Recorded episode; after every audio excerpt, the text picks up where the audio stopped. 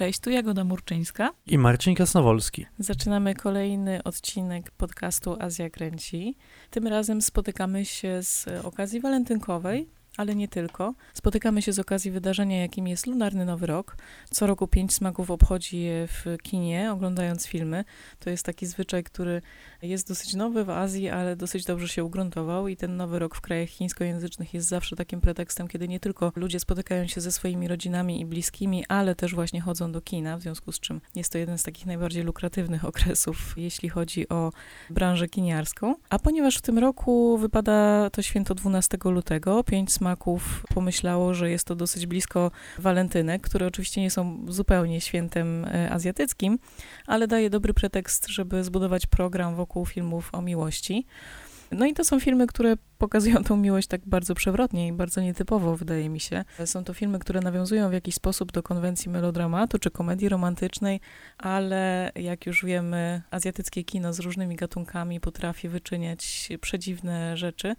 Odświeża te konwencje, pokazuje je w nowym kontekście, no i oczywiście też wkłada tam sporo swoich własnych treści kulturowych, więc postanowiliśmy dzisiejszy odcinek poświęcić właśnie melodramatom i temu, jak ten gatunek wygląda w kinematografiach azjatyckich. No właśnie, przygotowując program tego wydarzenia, pytaliśmy was, naszych widzów, czy chcielibyście obejrzeć bardziej filmy tradycyjne, czy raczej takie, można powiedzieć, przekornie traktujące ten gatunek. Wszystkie odpowiedzi zdecydowanie wskazywały na tą drugą opcję, więc te filmy, które znalazły się w programie, o których powiemy, no nie są typowymi melodramatami. Natomiast warto chyba powiedzieć na początek parę słów w ogóle o melodramacie, dlatego że jest to no, gatunek filmowy o wielkich tradycjach, o długiej historii, o historii znacznie dłuższej tak naprawdę niż historia kina i tego gatunku filmowego. W samym słowie melodramat kryje się, no, ten pierwszy człon melo wskazuje na kontekst muzyczny. Pierwotnie melodramaty były wystawiane na, na scenie, w operze i w teatrze i to jest dopiero potem historie te przeszły do, do kina. Dosyć szybko kino je zaadaptowało. Cóż, czym, czym w ogóle jest melodramat? To no, oczywiście można definiować ten gatunek na wiele różnych sposobów. No takie podstawowe, chyba najprostsza definicja to film, który opowiada o spotkaniu dwóch osób i o miłości, która się między nimi rodzi. Rzeczywiście ten gatunek jest obecny tak naprawdę we wszystkich kinematografiach i to, o czym mówisz, czyli ten kontekst muzyczny, zadziwiająco dobrze wpisuje się w ten kontekst azjatycki, bo wiele z tych kinematografii, mówiliśmy już o tym chyba kilka razy, że te tradycje kinowe sięgają właśnie teatru, często teatru muzycznego, często to opery. No i tutaj Indie są doskonałym przykładem tego, jak melodramat z muzyką doskonale współgra.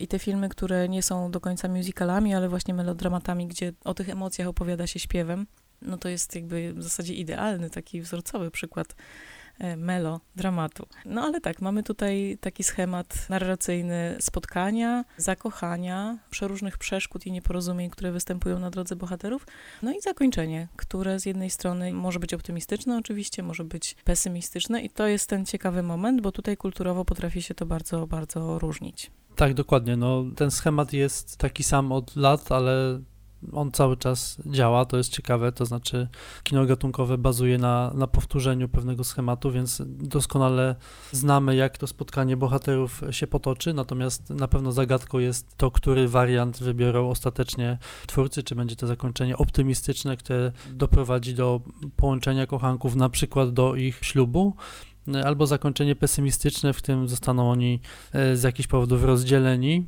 w takim no, najbardziej drastycznym wariancie przez śmierć jednego z kochanków lub ich obojga. Może dojść do tego pesymistycznego wariantu, dlatego że na przeszkodzie ich miłości bardzo często stają normy społeczne, które no, oczywiście różnią się w zależności od kultury i od kraju, w którym dana opowieść się toczy. I jest tak dlatego, że ta ich miłość, namiętność, która niespodzianie wybucha, zawsze jest w jakiś sposób wywrotowa i zaburza funkcjonowanie tej społeczności, więc albo zostanie w jakiś sposób oswojona przez ślub i ta para zostanie z powrotem, jakby wróci do, do, do społeczności, albo no, będzie musiała po prostu umrzeć z, i zginąć i wtedy społeczność będzie mogła dalej funkcjonować bez zakłóceń. Oczywiście takim przykładem tego napięcia, które jest budowane w melodemacie, jest to, że bohaterowie wywodzą się z zupełnie różnych warstw społecznych. To jest coś, co, co jest obecne no, w kinie od zawsze. Na drodze do ich szczęścia mogą stanąć więc po prostu konwenanse, cała społeczność albo rodzice, którzy są niezadowoleni z tego, z kim zadaje się ich dziecko. Dokładnie tak. Rzeczywiście Romeo i Julia no to jest taka konwencja, która jest stale obecna we wszystkich możliwych narracjach na temat miłości. Tych ograniczeń pewnie w kulturze zachodniej i, i w tych bardziej liberalnych krajach Azji jest coraz mniej, więc coraz trudniej tak naprawdę tworzyć takie fabuły, które pokazują bohaterów z światów na tyle drastycznie od siebie oddzielonych, że ich przekroczenie jest trudne, no ale oczywiście wciąż się to udaje i wciąż są takie granice, których przekraczać nie wolno i właśnie na tych granicach pojawiają się te najgorętsze emocje. Jeśli chodzi o melodramaty, to tak jeszcze właśnie porządkując temat filmoznawczy, można też mówić o, o tych różnych szufladkach, które jakby powstały w ramach samego gatunku. To znaczy, jeśli osią wydarzeń naszych, osią fabuły jest miłość, no to oczywiście nie, nie sposób też nie pamiętać o komediach romantycznych, ale też o kinie erotycznym oczywiście, no bo tutaj jakby to ta relacja dwojga osób jest kluczowym takim elementem. No i gdybyśmy mieli sobie to tak trochę uprościć i rozrysować na jakiejś osi, to mamy ten jeden biegun, na którym miłość jest absolutnie idealizowana, uwznieślana, jest takim czystym, szlachetnym uczuciem. Często właśnie te związki nie mogą tak naprawdę powstać, bo wtedy, no wtedy mielibyśmy tą prozę życia, prawda, już jakby toczy się coś prawdziwego, natomiast ta miłość taka nieskazitelna, taki wzorzec romantyczny, czy taka miłość dworska, jeszcze znana ze średniowiecza, jakby trochę jej kwintesencją jest też to, że ten obiekt fascynacji, obiekt uczuć jest niedostępny i to tak podsyca te, te emocje. I tutaj jest taka absolutnie wzniosła, szlachetna, nieskazitelna miłość, często właśnie oparta na tej tęsknocie, na, na niemożności po, połączenia tego związku. Po środku mielibyśmy pewnie bardziej właśnie komedie romantyczne, czy takie dramaty, które są osadzone bliżej życia, gdzie te związki są też bardziej pewnie skomplikowane przez to, że muszą się mierzyć z wyzwaniami życia codziennego, nie jest tutaj wszystko to takie bardzo jednoznaczne, a realia są też bliższe widzom, a te dramaty, z którymi mierzą się bohaterowie, stawką nie jest tutaj życie i śmierć, ale no po prostu jakieś wyzwania, z którymi się mogą zmierzyć albo nie, natomiast nie są to takie dramaty kalibru właśnie bardzo graniczącego z jakimś takim absolutnie egzystencjalnym wyzwaniem. No a na drugim biegunie, no to już właśnie mamy filmy, w których na pierwszym miejscu stają potrzeby ciała, pasja, namiętność, taka bardzo tu i teraz, nie nastawiona na jakieś obietnice aż po grób i dalsze życie po, po śmierci, spotkanie kochanków na, na drugim świecie. No i bez tych takich tragedii i takich dylematów, które angażują w ogóle całą tą społeczność wokół bohaterów, bo też dla melodramatu jest charakterystyczne to, że tutaj no, nie chodzi tylko o tych dwoje, dwie osoby połączone uczuciem, ale też całą siatkę społeczną, w jakiej one funkcjonuje, dla której ta namiętność jest czymś zagrażającym, czymś rozrywającym, czymś, co wykracza poza te takie ustalone normy, w których mogą oni funkcjonować. Mówiąc o tych szufladkach, warto zauważyć, i to też widać w tych filmach, które zaproponowaliśmy w tym zestawie walentynkowym, że kino odchodzi coraz bardziej od tego melodramatu klasycznego, który jakby doskonale jesteśmy w stanie rozpoznać oczywiście, idąc, no można powiedzieć ewoluując, to jest dosyć wyraźne, że już takich filmów jak na przykład Titanic się nie produkuje, nawet w Hollywoodzie, nawet mimo tego, że Titanic zarabiał zrobił jakieś niesamowite pieniądze. Ten melodramat ewoluuje i zmieniają się bohaterowie, na przykład coraz częściej są to bohaterowie przedstawiciele środowisk L G B T albo przedstawiciele innych ras i to właśnie widać w tych filmach, które dla Państwa przygotowaliśmy, dlatego że nie ma tam ani jednego klasycznego melodramatu, będziemy o tym mówić, ale no mimo tego, że takich właśnie wystawnych, eleganckich melodramatów z dramatyczną muzyką już nie ma, to ten gatunek cały czas ma się świetnie. Zaraz pewnie powiemy o tym, w jaki sposób melodramat jest przyjmowany i był przyjmowany przez krytykę, ale no warto pamiętać, że jest to gatunek, który świetnie się łączy z innymi konwencjami, z innymi gatunkami i nawet jeżeli, można powiedzieć, widzowie gardzą melodramatem, to tego melodramatu jest mnóstwo wszędzie w filmach innego gatunku. Tutaj można podać taki na przykład ciekawy przykład filmu The Killer Johna Woo, to jest film, który pokazywaliśmy na, na dziewiątych pięciu smakach. Jest to film gangsterski, film, który słynie z niesamowitych choreografii, strzelanin, bohaterami tego filmu są no, mężczyźni, którzy próbują się zabić, zastrzelić nawzajem, natomiast film ten no, jest oparty na konstrukcji właśnie melodramatu w takiej czystej, czystej formie, dlatego że no, główny bohater grany przez Chao Jan Fata w jednej z pierwszych scen nieumyślnie doprowadza do oślepienia młodej śpiewaczki, a następnie zaczyna się nią opiekować, rodzi się między nimi uczucie, ona nie wie, że mężczyzna, który się nią właśnie zajmuje, opiekuje, jest tym, który doprowadził do utraty przez nią wzroku, no i pytanie, czy będą mogli być razem, czy raczej będzie to niemożliwe. Także ten jeden z najbardziej znanych filmów gangsterskich, azjatyckich tak naprawdę jest czystym melodramatem i warto o tym pamiętać, dlatego że melodramaty nie zawsze są przez krytykę i przez widzów doceniane. Tak, no Killer jest też takim przykładem właśnie bohaterów, którzy pochodzą z różnych światów. Troszeczkę i, i mam wrażenie, nie, jakby nie jest to przypadkiem, nawiązuje do tego filmu jeden z właśnie tytułów, które pokazujemy w programie, choćby przez to, jaki jest dobór bohaterów. Ścigając marzenie Johnny'ego Toe to historia o bokserze i właśnie dziewczynie, która marzy o tym, żeby śpiewać, marzy o karierze scenicznej. I takich par właśnie, takich mężczyzn z takiego jakiegoś brutalnego świata i właśnie artystek, no to też jest taka typowa konwencja melodramatyczna, gdzie mamy jakąś taką zwiewną postać, sztuka, kultura i właśnie jakiś taki twardy świat. Przy czym z tą konwencją bardzo fajnie grają, bo zarówno ścigając marzenie też jakby te role nie są rozpisane wcale tak oczywiście i tutaj wcale w taki oczywisty sposób. Nasz bokser okazuje się tak naprawdę ciepłym i miłym człowiekiem, który bardziej o boksie marzy, o gotowaniu, a dziewczyna, z którą podróżuje przez całe Chiny, też no, realizuje swoje ambicje, jest nie tylko taką właśnie piękną dziewczyną, która śpiewa piosenki, ale też no, artystką, która tworzy, która pisze, no, bardzo tutaj aktywną postacią.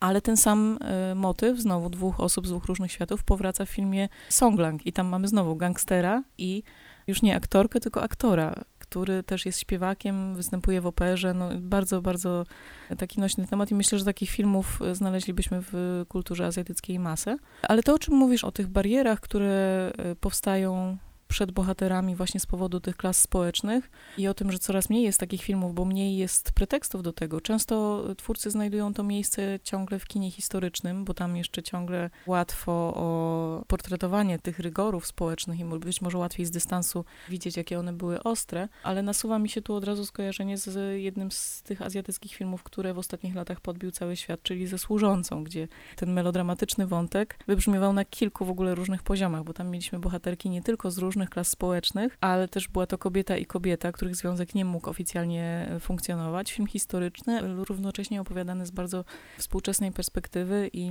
bardzo ciekawie problematyzujący całą dynamikę tego związku, całą przewrotność tej relacji. No, jeden chyba z takich najbardziej udanych melodramatów w światowym kinie w ostatnich latach. No tak, jak widać, ten melodramat ma bardzo duże możliwości fabularne i może być wykorzystywany w bardzo różnych historiach, natomiast jak wspomniałem, przez dekady, jeszcze nawet za czasów tego klasycznego kina, czy to hollywoodzkiego, czy nie hollywoodzkiego, melodramat był traktowany jako gatunek zdecydowanie podrzędny i gorszy. No, takim synonimem melodramatu no, jest określenie wyciskacz łez. Od samego początku, zanim jeszcze w ogóle melodramat trafił do kina, melodramaty były przeznaczone, były taką rozrywką dla pospólstwa, dla, dla prostego ludu i dla kobiet i no, ich funkcja była czysto eskapistyczna, czyli dawała taką możliwość bezpiecznego przeżycia jakiejś wielkiej, namiętnej, romantycznej przygody, wzruszenia się i wypłakania, a potem pewnie wrócenia do domu i jakby kontynuowania roli na przykład dobrej żony i to też to, że odbiorcami czy odbiorczyniami melodramatu właśnie częściej były kobiety, co sprawiało, że no, melodramat jest wsadzany do szufladki kina kobiecego i pewnie dlatego też był pogardzany przez krytyków filmowych czy przez filmoznawców i dopiero kiedy tymi dziedzinami zaczęły zajmować się badaczki często feministki zaczęły przywracać, przywracać mu no, należyte miejsce w szeregu i pokazały, jak bardzo ważnym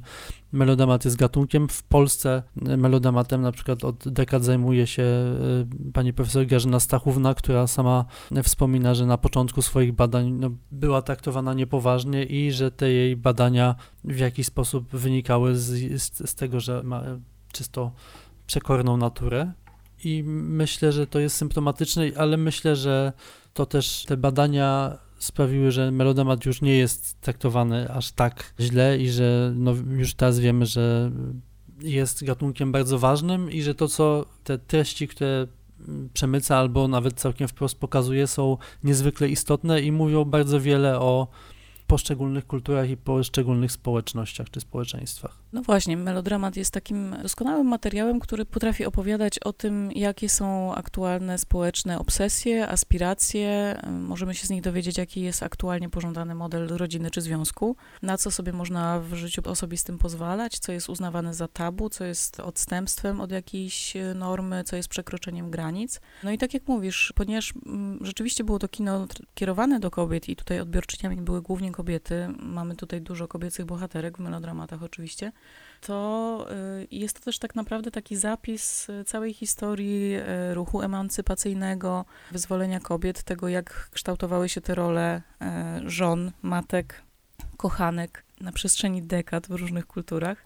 Jest, jest to taki zapis tego właśnie, co wolno było kobietom, gdzie leżały te, te takie napięcia, które ograniczały ich możliwość wolnego wyboru i tak dalej, i tak dalej. No i oczywiście też bardzo często melodramaty rozgrywają się na tle różnych burzliwych procesów polityczno-społecznych, bo te czasy burzy i jakiegoś takiego politycznego czy społecznego przewrotu są też takimi momentami, kiedy rozluźniają się te normy społeczne i są to też takie momenty, kiedy te normy społeczne można zmieniać. To jest ciekawe, rzadko się o tym mówi, kiedy opisuje się przeróżne historie rozgrywające się w czasie wojny, czy właśnie w takich czasach rewolucji, jakiejś zmiany ustrojów politycznych i tak dalej, ale to są też takie momenty, kiedy zwykle dokonują się różne takie zmiany obyczajowe. Taki najsłynniejszy i stereotypowy przykład to jest ten moment, kiedy na przykład w czasie pierwszej i drugiej wojny światowej kobiety musiały iść do pracy, ponieważ mężczyźni byli na froncie, co pociągnęło za sobą cały szereg przemian w kulturze zachodniej związany z tym, że kobiety już potem nie bardzo chciały wracać do domu. Przyzwyczaiły się do tego, że mają niezależność, że mogą zarabiać na siebie, że są aktywne w przestrzeni publicznej i nagle się okazało, że już nie tak łatwo je upchnąć z powrotem w tych kuchniach. No i takich przykładów jest oczywiście masa, ale bardzo ciekawe melodramaty powstają oczywiście w takich momentach przełomów dziejowych. Jeśli chodzi o kino azjatyckie, no to myślę tutaj na przykład o filmie Ostrożnie pożądanie, które jest taką właśnie osadzone na tle takim politycznym, gdzie bohaterowie stoją po przeciwnych stronach barykady. Jest, jest to historia ze szpiegowskim wątkiem w tle, no i to też daje ciekawy pretekst do opowiadania o namiętności, która przekracza podziały te także ideologiczne i patriotyczne. To, co mówię o feminizmie i o tych obyczajowych sprawach, no to też jest oczywiście punkt, w którym kulturowo te melodramaty bardzo się potrafią różnić. To są te momenty, które szczególnie nas ciekawią jako osoby zainteresowane różnymi kulturami, bo można się wiele dowiedzieć o tym, jak ta obyczajowość jest definiowana, jak właśnie co, co jest w danej kulturze czynem absolutnie nagannym, ale też to są takie elementy, które utrudniają czasami przepływ filmów pomiędzy granicami krajów, bo różne zakończenia na przykład historii, czy, czy punkty wyjścia są zupełnie inaczej traktowane w różnych kulturach i na przykład to, co kiedyś było obyczajowym wyjątkiem, dziś staje się absolutnie normą, na przykład dzieci poza małżeńskimi więzami i odwrotnie, na przykład kiedyś aranżowane małżeństwa były czymś absolutnie zwyczajnym, teraz jest ich coraz mniej, chociaż ciągle jest to jakby temat obyczajowy, obecny w kulturach azjatyckich, funkcjonujący, nie traktuje się tego tak jak u nas, jako czegoś bardzo naruszającego granice wolności osobistej. W Chinach istnieją całe takie w zasadzie cała masa instytucji, które pomagają ludziom się dobrać. Nie są to tylko serwisy internetowe, które u nas też funkcjonują, ale też no, po prostu tak zwane markety matrymonialne, gdzie rodzice chodzą, żeby znaleźć partnera. To naprawdę czasami są w parku stoliczki, gdzie są różne oferty i można sobie wybierać potencjalnych partnerów, ale też no, taka, taka instytucja swata jest wciąż czymś obecnym, nawet w tych miejscach, gdzie byśmy się ich nie spodziewali. Dopiero co na festiwalu w Rotterdamie miał swoją światową premierę film Arystokraci japoński, który pokazywał właśnie to zjawisko we współczesnej Japonii, w bardzo bogatych rodzinach z taką szacowną tradycją, którzy, no jakby dziedzice tych rodów starych japońskich, ciągle korzystają z instytucji właśnie swata i zgadzają się na to, żeby ich małżeństwa były aranżowane, ponieważ jest to bardzo ważne w ogóle dla statusu danej rodziny. No i też jakby wybierając osoby z tej klasy społecznej mają pewność, że te osoby znają całą etykietę, cały ten ceremoniał, który absolutnie jest ciągle podtrzymywany w tych wyższych warstwach japońskiego społeczeństwa, z czym oczywiście młode pokolenia mają jakiś już coraz większy problem, ale, ale wciąż jest to coś, co się wydarza. I też ta instytucja aranżowanego małżeństwa, która w melodramatach się pojawia, na przykład w wielu takich klasycznych opowieściach japońskich czy chińskich, cała historia się od tego zaczyna.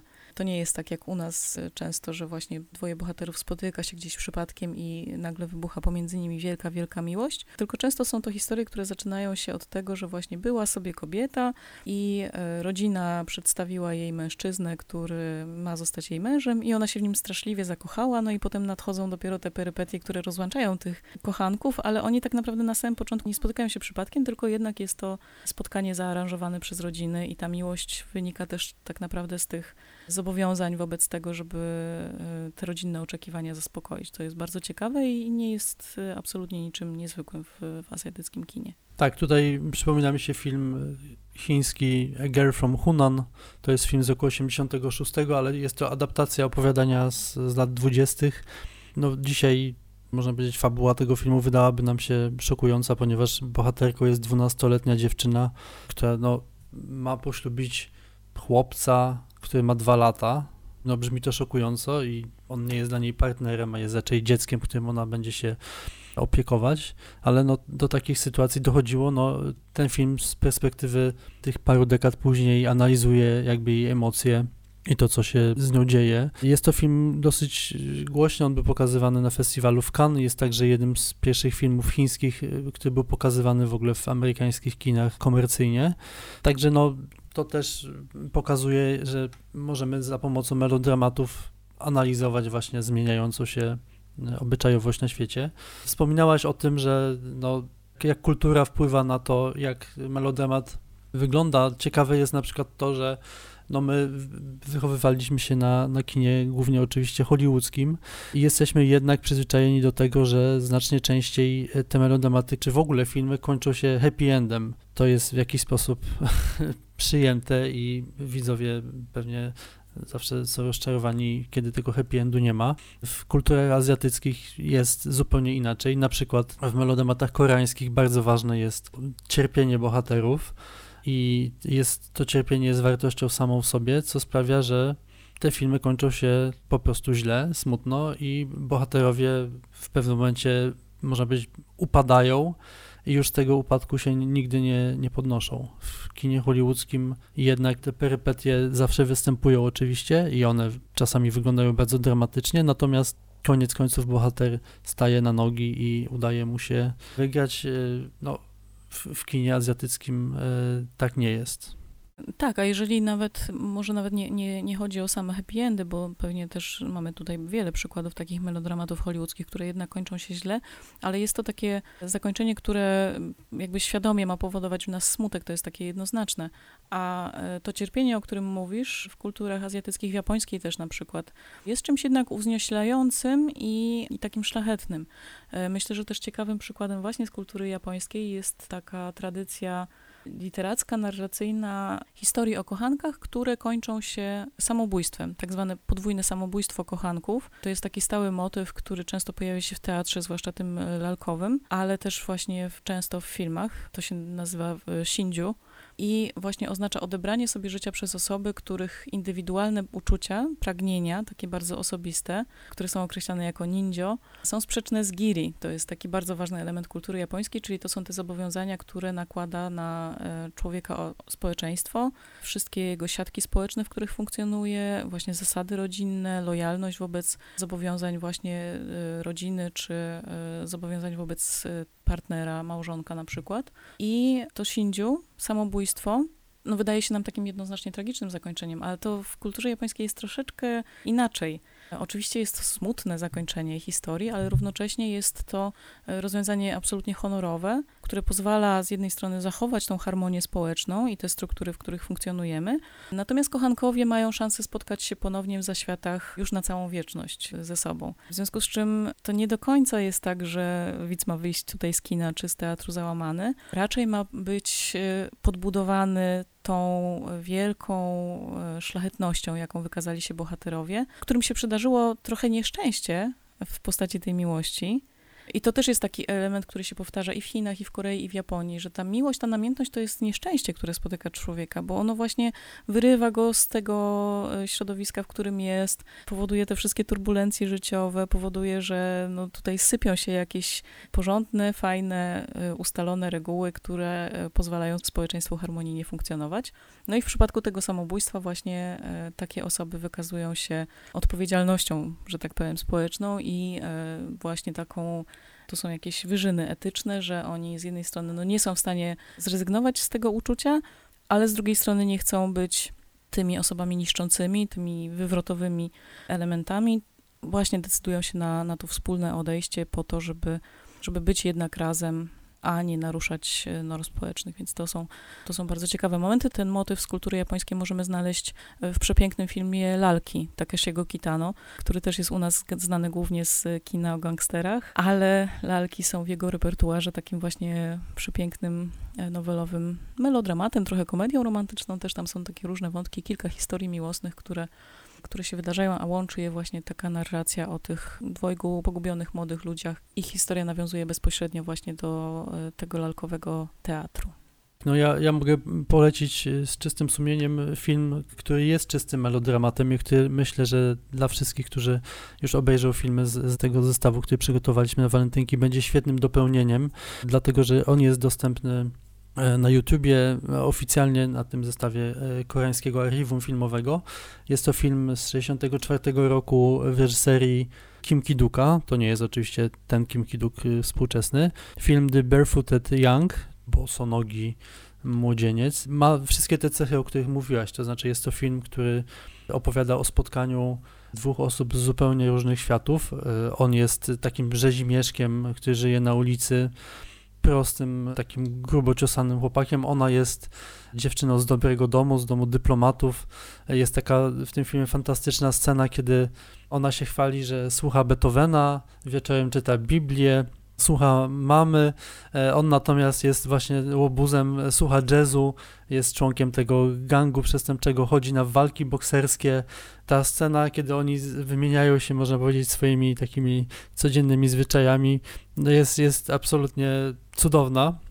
No, ale łączy ich nieoczekiwanie miłość, miłość, która oczywiście jest niemożliwa, dlatego że ona doprowadza, można powiedzieć, do wrzenia oba te środowiska, to znaczy zarówno rodzice tej dziewczyny, dyplomaci, są bardzo nieszczęśliwi. Oczywiście, że, że ich córka, która zawsze się słuchała, nigdy nie kłamała, nagle poznaje jakiegoś łobuza, który nawet nie potrafi się zachować przy stole i jeść widelcem, ale co ciekawe, także koledzy tego chłopaka, przestępcy, też nie mogą wytrzymać tego, że on się zadaje z taką dziewczyną, więc cały świat tutaj się przymierza przeciwko nim. Jest to piękny, naprawdę piękny film. Polecam go dlatego, że on na YouTubie jest w znakomitej kopii i jest także takim filmem, który w ogóle się nie zestarzał. To znaczy ta historia mogłaby zostać opowiedziana naprawdę prawie jeden do jeden we współczesnej Warszawie i też by się sprawdziła. On swego czasu w latach sześćdziesiątych wywołał gigantyczny skandal obyczajowy w Korei. Ciężko to zrozumieć z dzisiejszego punktu widzenia, ale podobno zgodę na jego dystrybucję musiał wydać sam prezydent kraju i wtedy film stał się gigantycznym, gigantycznym hitem.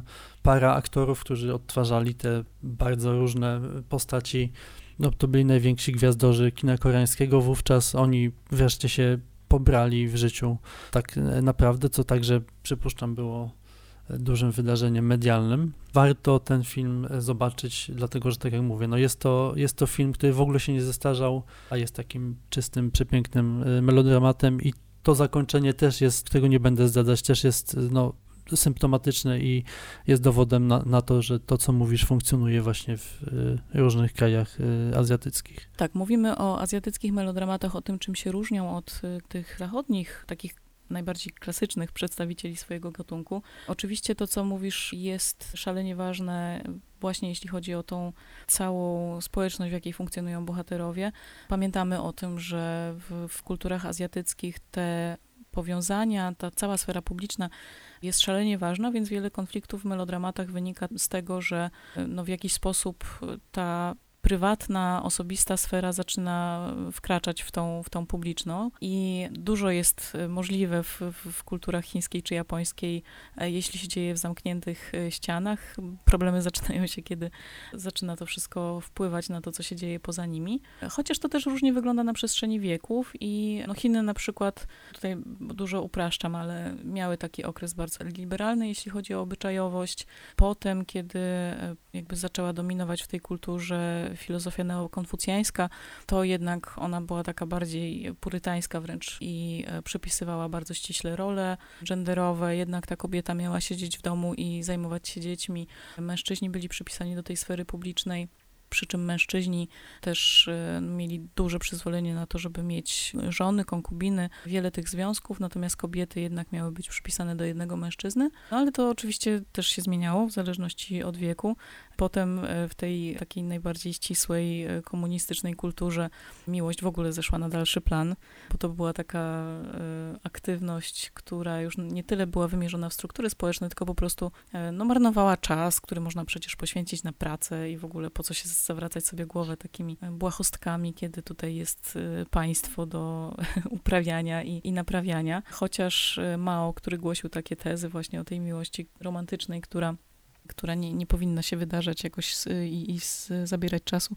Sam miał cztery żony i jakiś cały legion kochanek, więc oczywiście to, co na papierze, nie przenosi się do końca na to, co w rzeczywistości. Ale teraz na przykład w chińskiej kulturze znowu ta romantyczna miłość pod wpływem trochę popkultury zachodniej i azjatyckiej, która tam dociera, znowu ta, ta, ta romantyczna miłość pojawia się w fabułach, pojawia się w narracjach.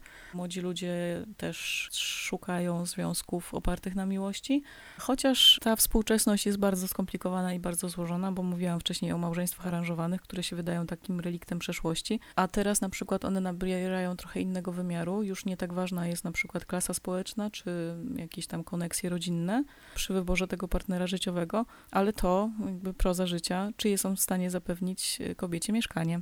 Ponieważ w takich krajach jak Hongkong czy Chiny nieruchomości są jakby drastycznie drogie i nie każdy sobie może na to pozwolić, więc na tym matrymonialnym rynku oczywiście takie zasoby finansowe bardzo pragmatyczne, ale no, jest to życiowa potrzeba, bardzo są ważne, ale no wciąż kino ma takie propozycje, zwłaszcza telenowele, zwłaszcza seriale. I to jest też taki element, ta romantyczna miłość, to jest też taki element, który jest bardzo mocno obecny w popkulturze właśnie w dramach i japońskich, i koreańskich, które na tym chyba w ogóle wypłynęły, że ta romantyczna miłość była w nich przedstawiana.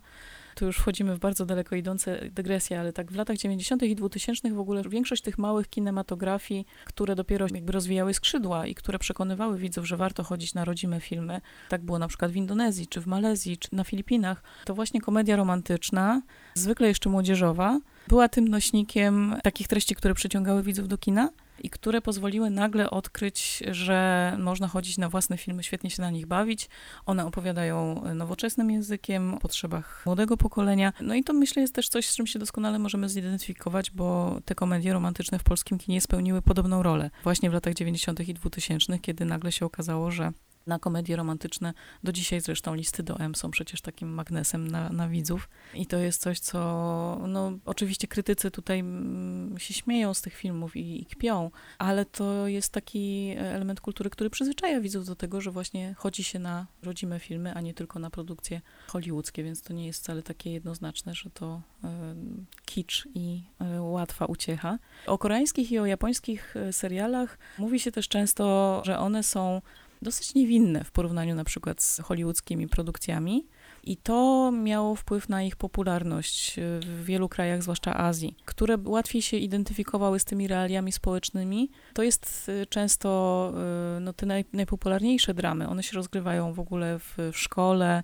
na szkolnych korytarzach, więc to jest z jednej strony taka miłość, no bardzo taka fajna, wdzięczna dla, dla scenarzystów, dla filmowców, bo z jednej strony ona ma w sobie dużo niewinności, to są pierwsze uczucia, pierwsze takie rozterki. Z drugiej strony jeszcze to nie jest taki etap, kiedy tak bardzo ważne są te wszystkie społeczne zobowiązania, nie myśli się jeszcze właśnie o kupnie mieszkania i o tym, że trzeba jakoś z tym mężczyzną czy z tą kobietą funkcjonować przez resztę życia, tylko jest to taka czysta, emocjonalna historia, bardzo fajna i rzeczywiście te najpierw japońskie, a potem koreańskie dramy podbijały całą Azję i zresztą kraje zachodnie również, właśnie sprzedając tych młodych, no to też jest oczywiście ta sytuacja, gdzie mamy młodych, pięknych bohaterów, więc łatwo bardzo promować takie rzeczy. No ale jeśli chodzi o O to właśnie współczesne kino. Trochę już tutaj przechodzę do tych filmów, które pokazujemy na, na naszym Lunarnym Nowym Roku, na w azjatyckich walentynkach. To są takie fabuły, które naprawdę potrafią porwać tłumy, a przy tym właśnie pozwalają w ciekawy sposób pokazać różne problemy społeczne, różne, różne wyzwania, z jakimi się mierzą bohaterowie. No właśnie, wspominałaś o, o Chinach, o tym, że we współczesnym kinie chińskim ta miłość romantyczna się pojawia, w, czy to właśnie w filmach, czy w coraz chyba mocniejszych też serialach chińskich. My mamy w programie jeden film chiński. Jest to film, który nie był nigdy jeszcze w Polsce pokazywany. Jest to premiera Ścigając Marzenie. Jest to film dosyć zaskakujący. Jest to film Johnny'ego Toe, czyli twórcy, no, którego my regularnie pokazujemy, ale pokazujemy jego, po pierwsze pokazujemy filmy gangsterskie, Johnny Toe jest, jak wiadomo, mistrzem współczesnego kina sensacyjnego, no a po drugie to, co jest w tym filmie nietypowe, to, to jednak to, że on został zrealizowany w stu procentach, można powiedzieć, pod gust widza chińskiego, a nie hongkońskiego. Jest to oczywiście, no, że tak powiem, wyraz zmieniających się czasów. Johnny Toe, żeby w ogóle pracować, no, musi robić to na rynku chińskim, a Ścigając Marzenie jest filmem, wydaje mi się, bardzo ciekawym, dlatego że trudno powiedzieć, czy jest to bardziej melodramat, czy komedia romantyczna. Elementy obu tych gatunków w filmie się pojawiają. I jeszcze film drogi, i jeszcze musical po części, i jeszcze taki film oparty na takiej totalnie hollywoodzkiej narracji o właśnie marzeniu, o sławie i blasku reflektorów. No tak, ale można powiedzieć, gdzieś tam u, u podstaw y, tego filmu no, można znaleźć y, schemat melodramatu, ponieważ punktem wyjścia jest spotkanie dosyć takie mocne i nietypowe y, dwójki bohaterów. On jest bokserem, który walczy w walkach M M A, czyli taki no, bardzo brutalny, ale widowiskowy sport, który no, nie, nie wywodzi się z tradycji chińskiej, będzie z, z tradycji zachodniej. Ona z kolei jest, jest dziewczyną, która jest w, w dużych tarapatach i trafia właśnie w ręce naszego bohatera, boksera, który na początku wydaje się, że ma wobec niej wrogie zamiary i wręcz chce ją sprzedać do, do jakiejś agencji towarzyskiej. E, oczywiście no, nawiązuje się między nimi nić porozumienia, a potem e, uczucie i kolejne wydarzenia to są te perypetie, które sprawiają, że albo im się uda być ze sobą razem, albo nie. To, co jest ciekawe, to to właśnie, że, że ten film pokazuje świat chińskiego show biznesu. Z jednej strony mamy to M M A, które jest takie widowiskowe, brutalne i bezlitosne, dlatego że bohater ma poważne problemy zdrowotne i te walki są dla niego szkodliwe. Ona natomiast próbuje wkręcić się do takich talent showów dla wokalistów i wokalistek, ma w tym też swój, swoją ukrytą agendę. No takie programy w Chinach są obecnie szalenie, szalenie popularne. Wymyśla się kolejne formaty, które sprawiają, że albo ludzie już znani, celebryci występują i e, prześcigają się w jakichś przeróżnych konkurencjach dziwnych, albo szuka się kolejnych talentów. Te programy były w Polsce popularne jakiś czas temu na zachodzie, teraz one dotarły do Chin i tam ten rynek jest szalenie rozgrzany. No tutaj Johnny Toe przygląda się temu świadkowi, można powiedzieć, z takim dużym dystansem, ale, ale jest to ciekawie pokazane i myślę, że jest dobrym wejrzeniem w, w taki właśnie medialny krajobraz współczesnych Chin. Tak, pozornie ta fabuła jest dosyć prosta i, i może się wydawać przewidywalna, chociaż nie do końca, ale ta współczesna chińska rzeczywistość jest dla mnie bardzo fascynująca i to, w jaki sposób rozgrywa się ta historia, pokazuje, jak, jak bardzo się ten kraj zmienia, jak zmienia się tamtejsza popkultura. Jest tam właśnie taka, to jest ciekawe też, że ten, ten indywidualizm, którego byśmy się może nie spodziewali po Chinach tak stereotypowo, no w tym filmie widać doskonale, że to wszystko nie jest takie proste, że to nie, nie jest taki kulturoznawczy podział na kultury kolektywistyczne i indywidualistyczne, który często się przywołuje tutaj, mówiąc o właśnie Chinach i o Zachodzie. To nie jest wcale taka łatwa i jednoznaczna sytuacja. Ciekawe jest też oczywiście, że jest to film taki bardzo delikatny i subtelny, bo oczywiście w Chinach, mimo tego, że cenzura obyczajowa nie jest bardzo wyraźnie sformułowana, nie wiadomo do końca, co można pokazać, a co nie, ale jednak nie wolno pokazać, wiadomo, że nie powinno się jednak zbyt wiele pokazywać, więc ta historia tych bohaterów jest bardzo grzeczna, mimo tego, że oni tak naprawdę tutaj wiele też tych norm kulturowych naruszają. Co ciekawe, też bardzo mało tak naprawdę jest nakreślony wątek właśnie ich rodziny, tego, w jaki sposób oni z tą rodziną funkcjonują. Oni oboje są z różnych powodów trochę z tych rodzin wyłączeni, są takimi samotnikami, co też nie jest typowe dla tych romantycznych chińskich narracji, więc mimo tego, że ten film wydaje się taki dosyć, dosyć prostą, rozrywkową historią, to można tam między wierszami bardzo wiele wyczytać i różnych ciekawych rzeczy się dowiedzieć. A jeśli chodzi o popkulturę i o właśnie znacznie mniej już grzeczną wizję miłości, to myślę, że warto teraz wspomnieć o Miłości obnażonej. To jest... Śmieję się dlatego, że to od lat jeden z moich absolutnie ukochanych japońskich filmów i, i film, który bardzo mocno wpłynął w ogóle na wybór mojej ścieżki kariery zawodowej i, i na, na to, że tak mocno siedzę w tym japońskim kinie, bo to jest czterogodzinne szaleństwo, które właśnie bardzo bezpośrednio korzysta z tej konwencji komedii romantycznej, zwłaszcza właśnie w tym japońskim wydaniu takim serialowym, dramowym, z konwencji właśnie historii o młodych ludziach jeszcze w liceum, którzy przeżywają jakieś pierwsze swoje emocje i w ogóle definiują swoje tożsamości też seksualne, bo tam cały czas pojawiają się różne dylematy z tym związane. No i to jest taki typowy motyw. Mamy głównego bohatera, Yu, który jest takim dosyć nieśmiałym nastolatkiem. Jego ojciec jest pastorem, który no, każe się temu chłopakowi nieustannie spowiadać.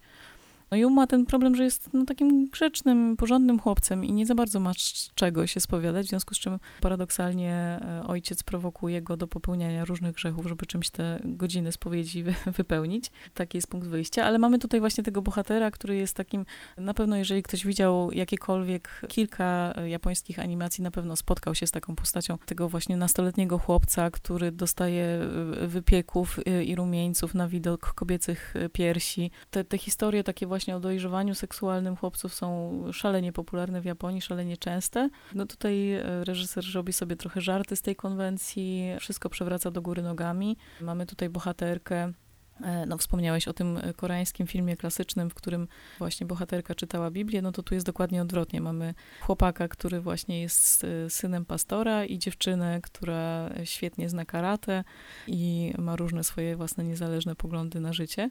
Jest to absolutny miks konwencji właśnie melodramatycznych, właśnie romantycznych, ale też nawiązania do przeróżnych filmów japońskich z lat osiemdziesiątych.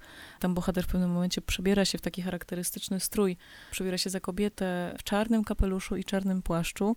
No jeśli ktoś siedzi w tym japońskim kinie takiego undergroundu, to doskonale rozpoznaje tą postać. Lady Scorpion, bohaterka wielu, wielu filmów akcji, właśnie taka, taka, taka zabójczyni z lat osiemdziesiątych, bardzo charakterystyczna postać, więc tutaj reżyser też wplótł swoje różne nastoletnie fascynacje, filmy, które oglądał w tamtym okresie. Nie będę dużo dodawać do tego, jest to faktycznie no, czterogodzinna jazda ekstremalna, to jest znak rozpoznawczy Siona Sono.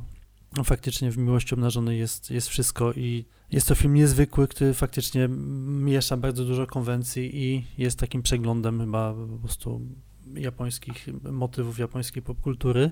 Też dosyć nietypowym filmem, nawet jeżeli chodzi o czas trwania, jest, jest kolejny japoński film w programie, czyli Żona dla Rip Van Winkle. No to też jest film tak naprawdę nietypowy, jeżeli chodzi o jego konstrukcję dramaturgiczną, dlatego że on jest, można powiedzieć, pęknięty na, na dwie części.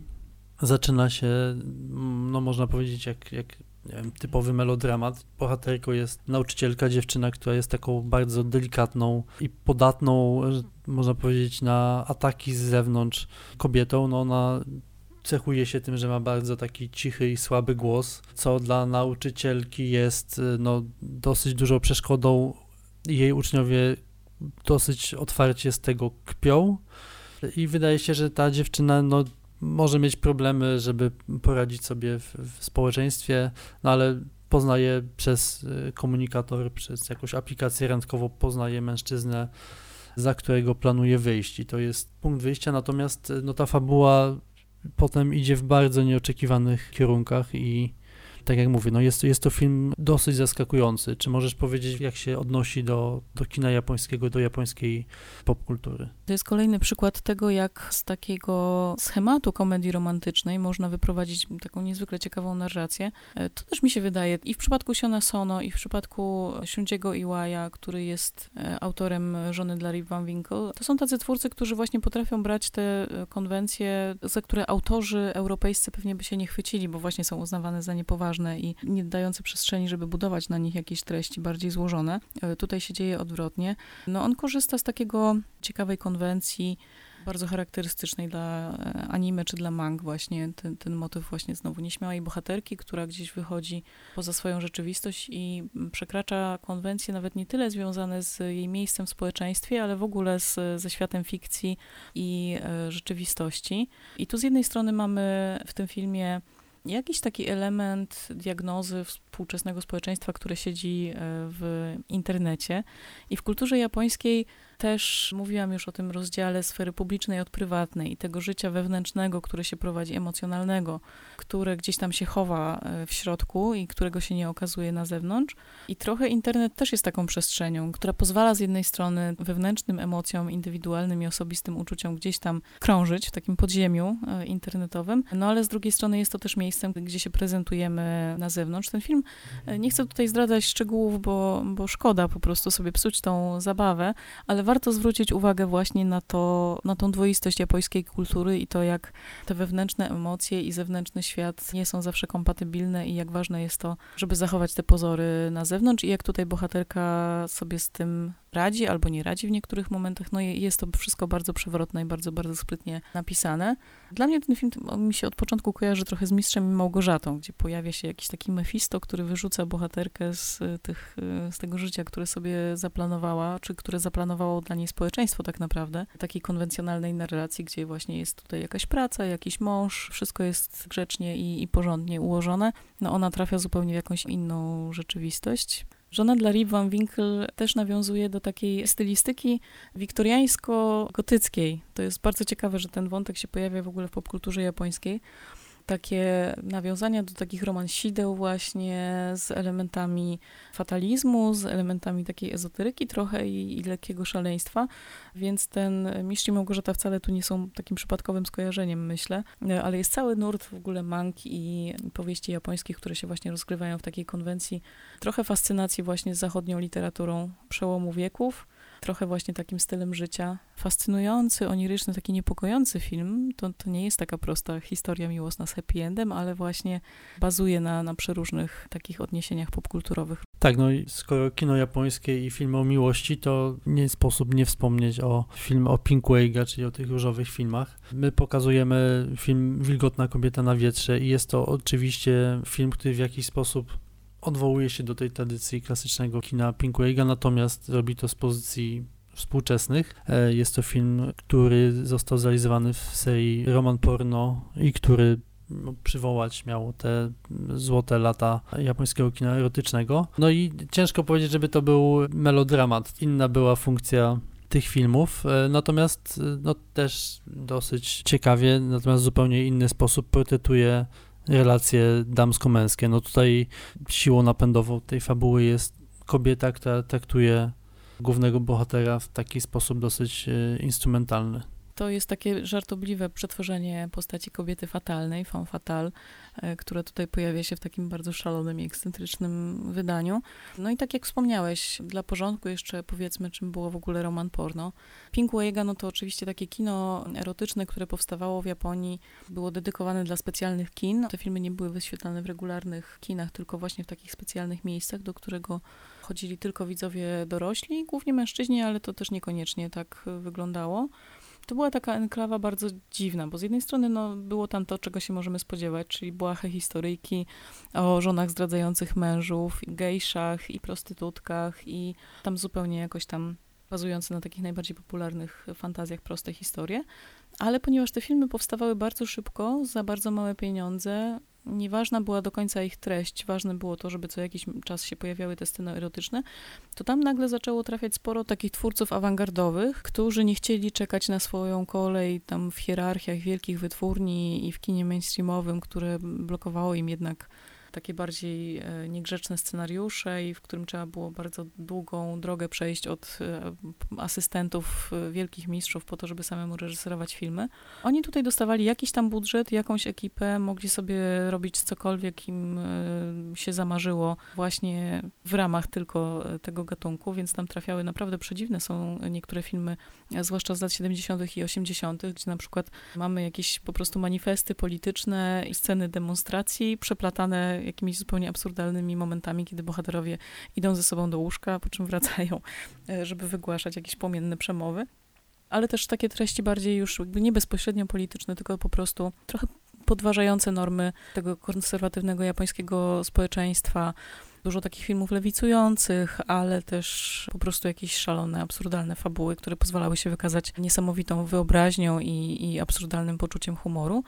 Jedną z wytwórni, która się w tym specjalizowała właśnie w takich bardziej ambitnych produkcjach było Nikatsu, które prowadziło tą serię właśnie Roman Porno. Tam w tej serii zaczynało bardzo wielu współczesnych twórców uznawanych w tej chwili za takich, no taki kanon tak naprawdę awangardy japońskiego kina.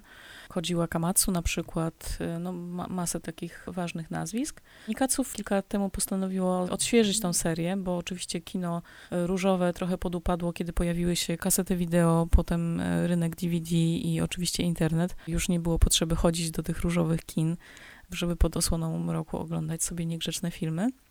Nikatsu postanowiło odświeżyć tą formułę, no i właśnie spojrzeć na nią z dzisiejszej perspektywy, odświeżając, jakby sięgając po te najbardziej niepokorne tytuły. Wilgotna kobieta jest bezpośrednim nawiązaniem do Wilgotnych kochanków. Tam ten film kończył się właśnie sceną, gdzie bohaterowie wjeżdżają na rowerze do wody. Tutaj dokładnie od takiej sceny zaczyna się yy, fabuła. No i tutaj znowu mamy takie zabawy z podważaniem konwencji związanych z portretowaniem damsko-męskich relacji. Jest ta kobieta fatalna i no znowu dużo jest tam slapsticku, takiej komedii bardzo cielesnej, ale mamy tam też cały czas taki wątek. Główny bohater jest pisarzem, reprezentuje tą kulturę wysoką, jest takim chmurnym tutaj twórcą, który zamyka się gdzieś właśnie na prowincji, żeby w spokoju tworzyć swoje wielkie dzieła. Pojawia się w pewnym momencie trupa takiego awangardowego japońskiego teatru. To też jest taki charakterystyczny współczesny japoński teatr, który ma, ma bardzo duże ambicje. No a równocześnie są tutaj te wszystkie sceny tego obowiązkowego co dziesięć minut, te sceny erotyczne, które muszą się pojawić, więc czasami powód do nich jest absolutnie surrealistyczny i błahy, ale muszą, muszą być. Jest to taka gra właśnie z przyzwyczajeniami widza i z tym, że właśnie to ciało i te wzniosłe aspiracje, tutaj ten teatr, ta literatura zostają wystawione na ciężką próbę właśnie przez potrzeby ciała, przez tą cielesność. I to jest też bardzo charakterystyczne dla w ogóle nowofalowego kina japońskiego, że ta cielesność, seksualność zawsze tam pełniła taką rolę bardzo polityczną i zawsze była tym elementem, który rozsadzał te społeczne konwencje i pozwalał opowiadać o tak naprawdę bardzo poważnych tematach. No jeżeli tu mówimy o melodramacie, to pewnie jego elementy są tutaj bardzo jakieś tam szczątkowe, natomiast jeśli chodzi w ogóle o tą relację między romansem, między życiem społecznym a sztuką filmową, to jest coś, co wcale nie jest tak błahe i lekkie, jak wygląda na pierwszy rzut oka. Tak, no Wilgotna kobieta na wietrze jest z tych filmów, które proponujemy najbardziej, filmem najbardziej niegrzecznym, jest w nim także najwięcej na pewno nagości. Na zupełnie drugim biegunie jest ostatni z filmów. Tak, jeszcze jeśli mówimy o Nagości, no to oczywiście też trzeba pamiętać, że Pink Eiga czy Roman Porno, mimo tego porno w nazwie, to też nie są wcale bardzo ostre filmy, bo w Japonii nawet w tych kinach przeznaczonych dla dorosłych nie wolno było wszystkiego pokazywać, więc twórcy często bawili się z tym, że trzeba zasłaniać strategiczne elementy ciała i tej ekranowej akcji przez różne przedmioty. No i tutaj też w Wilgotnej kobiecie mamy, zauważamy, że reżyser doskonale sobie gra z tą, z tą zasadą niepokazywania tego, co najważniejsze akurat w scenach erotycznych. Takich dylematów nie mieli twórcy filmu Songlang. Jest to film wietnamski. Jest to film, który jest na pewno najbliższy klasycznemu melodramatowi z tych filmów, które proponujemy. Pokazywaliśmy na, na Pięciu Smakach. On się spotkał, mam wrażenie, z bardzo entuzjastycznym odbiorem widzów, dlatego że jest to film absolutnie wybitny, jest to film przepiękny, jest to film zrealizowany z niezwykłym też wyczuciem wizualnym i jest to film, który przypomina taką umierającą już w Wietnamie tradycję opery Cải Lương. To jest historia, która, myślę, wyczerpuje wiele tych tropów melodramatycznych. Tutaj no, nie jest to historia miłosna opowiedziana wprost. Bohaterami filmu są dwaj mężczyźni, którzy wywodzą się z zupełnie różnych środowisk. Jeden jest aktorem opery, drugi kolekcjonuje dług od, od osób, które ten dług zaciągnęły i jest mężczyzną brutalnym, nieprzyjemnym, no jego praca jakby tego wymaga. Natomiast między tymi dwoma bohaterami zaczyna rodzić się pewne uczucie, które jednak jest pokazane w sposób bardzo, bardzo delikatny i to jest ciekawe, że scenariusz ten został odrzucony przez bardzo wielu producentów w Wietnamie, kiedy wreszcie znalazła się producentka, która scenariuszem do Songlang się zainteresowała. Poprosiła reżysera, aby umieścił w filmie scenę erotyczną między bohaterami. Była to sugestia, którą reżyser całe szczęście odrzucił i mimo to film został zrealizowany. Natomiast wydaje mi się, że to, co jest ciekawe, to, to jak wspomniałem, przywrócenie tej tradycji opery, która była popularna w Wietnamie jeszcze na przykład w latach osiemdziesiątych. Te opery wietnamskie także w, w swojej współczesnej odmianie to także były opery, które opowiadały romantyczne historie miłosne, pokazywały problemy społeczeństwa wietnamskiego, badały normy społeczne czy kulturowe w Wietnamie. Można powiedzieć, że, jest, że był to też pewna forma y, historii melodramatycznych. Zdecydowanie tak. One też miały taką funkcję czysto eskapistyczną, bo tak naprawdę ta opera, mimo tego, że bazuje na wielu tradycyjnych elementach i, i lokalnych historiach, narracjach takich znanych od wieków, to ona powstała tak naprawdę na początku dwudziestego wieku, trochę w opozycji wobec rządów kolonialnych. Też była taką rozrywką dla mas. Spektakularne kostiumy, przepiękne makijaże, oczywiście to wszystko tam jest i ta przepiękna muzyka i bardzo specyficzny sposób śpiewania. Z ciekawostką jest to, że aktor, który wciela się w ogóle w tego właśnie teatralnego aktora, to popkulturowy wokalista Izak, który w prawdziwym swoim życiu nagrywa takie super sentymentalne piosenki o miłości. To jest bardzo popowy artysta.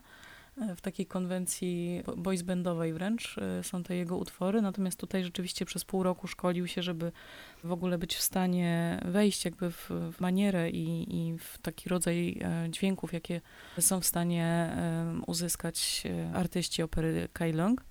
Ale to, co mówisz o tej niewinności, to jest bardzo ciekawe, bo wiele wywiadów z reżyserami poruszało ten temat, bo tu z jednej strony mamy ten klasyczny melodramat, rzeczywiście taką historię bardzo zniuansowaną, bardzo taką grzeczną przez to, że ta miłość jest taką miłością niemożliwą, też nienazwaną, niewypowiedzianą przez tak naprawdę niemal cały film. Blisko tutaj jest chyba reżyserowi do filmów Wong Kar-waja, bo i stylistyka i wizualnie jest to film, który wiele wydaje się czerpać z tej estetyki, chociaż reżyser bardzo różnie. W niektórych wywiadach mówi, że w ogóle o tym nie myślał, w innych, no, że jednak filmy Wong Kar-waja zna i lubi i że gdzieś tam podświadomie być może włączał to jako inspirację. Ale tutaj jest jeszcze gra z jedną konwencją, to znaczy z kinem L G B T azjatyckim, dokładniej z filmami o miłości homoseksualnej, bo rzeczywiście w ostatnich latach powstało bardzo dużo takich produkcji. które z jednej strony naruszają jakieś normy, bo przez oczywiście dekady w ogóle ten temat nie był w kinie poruszany. Różnie to wyglądało w różnych kulturach, jeżeli w ogóle chodzi o relacje homoseksualne, o ich widoczność w społeczeństwie, o to, w jaki sposób one funkcjonowały i w jakich enklawach się kryły. Natomiast cechą charakterystyczną tego kina gejowskiego współczesnego jest to, że no, po latach takiego ukrycia i funkcjonowania gdzieś pod ziemią, ono jest często bardzo otwarcie erotyczne i e, tych scen miłosnych jest tam sporo, nagości jest sporo, wręcz jest, jest kilku twórców, którzy balansują bardzo mocno na granicy kina takiego bardzo e, jak, jakiegoś soft porno i art house'u. No są to bardzo ciekawe zjawiska, które, które tam się w tej chwili tworzą, natomiast reżyser właśnie bardzo świadomie chciał tego uniknąć. Jego motywacja nie była taka obyczajowa, że uznaje to za tabu czy za jakiś problem. Bardziej chodziło mu o to, żeby skupić się właśnie nie na tej cielesnej namiętności, tylko o pokazywaniu trochę związków między mężczyznami w taki sposób, jak przez dekady mogły być pokazywane pary heteroseksualne, czyli pozostawić sporo miejsca właśnie na niedopowiedzenia, na tą subtelność uczuć, dać dużo przestrzeni na psychologię bohaterów, na ich właśnie społeczne funkcjonowanie. Bardzo dużo włożyć tam treści, nie odciągając równocześnie uwagi widza nagością i, i scenami erotycznymi, które dla niego były czymś takim, co może uprościłoby trochę odbiór tego filmu. On chciał, żeby to było jak najbardziej zniuansowane i taka była jego motywacja. No i rzeczywiście stworzył przepiękny film, który no, bardzo ściska za serce i, i no, jest taką tak naprawdę klasyką, która już się wydarzyła. No ten film teraz zyskuje troszeczkę drugie życie, bo po dłuższym czasie wchodzi on do dystrybucji w Ameryce. Reżyser, co możemy o tym wspomnieć, jest emigrantem. On, on wyemigrował z Wietnamu jako nastolatek, więc ten film jest dla niego takim powrotem do czasów młodości. No ale też zależało mu na tym, żeby ten film zafunkcjonował w drugiej ojczyźnie. Przez lockdown i przez zamknięcie kin to się nieco opóźniło. Nie wyglądało to aż tak, jak pewnie mogłoby wyglądać, ale, no, ale ten film pojawił się też w amerykańskich kinach, ma szerszą recepcję. Wyszła przepiękna książka poświęcona pracy nad y, tym filmem. No bo rzeczywiście tam te wszystkie kostiumy, ta cała scena powstała, bo Opera Cải Lương w tej chwili już jest w takim stanie zapomnienia i, i nie ma tak naprawdę wiele tych przybytków, więc wszystko powstało na potrzeby filmu.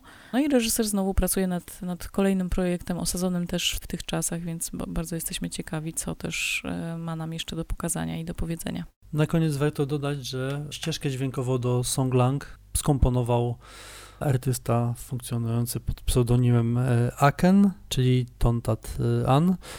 Jest to muzyk znakomity, muzyk, który robił także ścieżkę dźwiękową do filmu Rom, który pokazywaliśmy na ostatnich pięciu smakach. No jest to, jest to szalenie zdolny muzyk i też co cieszy, on tą swoją muzykę udostępnia na, oficjalnie na stronie internetowej, także można jej odsłuchać. Pewnie będziemy tą ścieżkę dźwiękową linkować na Facebooku, także będą mogli ją Państwo y, przesłuchać. Pozostaje nam zaprosić do oglądania filmów w ramach Lunarnego Nowego Roku azjatyckich walentynek, ale też do sięgania po azjatyckie melodramaty, po azjatyckie komedie romantyczne, bo są one nie tylko świetną rozrywką i po prostu świetnie napisanymi dramatami, które naprawdę uwodzą nawet największych sceptyków, ale można z nich też wyczytać bardzo dużo na temat przemian obyczajowych, jakie się w tej chwili dzieją w Azji i na temat tego, jak definiowane jest pojęcie miłości, no bo oczywiście też jakby jest to być może oczywiste, ale rozmawiamy tu cały czas o poziomie narracji, a nie o tym, jak wygląda życie naprawdę. Bo czasami jest taka tendencja, że obserwujemy to, co jest w kinie i wydaje nam się, że tak naprawdę ludzie funkcjonują w, w danych krajach. Podkreślamy, że tak nie do końca jest, ale filmy są nieustannie źródłem wiedzy o tych kulturowych narracjach, które też mają wpływ na, na życie, więc trzeba je oglądać, warto je oglądać i do tego serdecznie namawiamy. Zapraszamy na filmy i zapraszamy do słuchania kolejnych odcinków naszego podcastu Azja Kręci. Dziękujemy bardzo. Do usłyszenia. Do usłyszenia.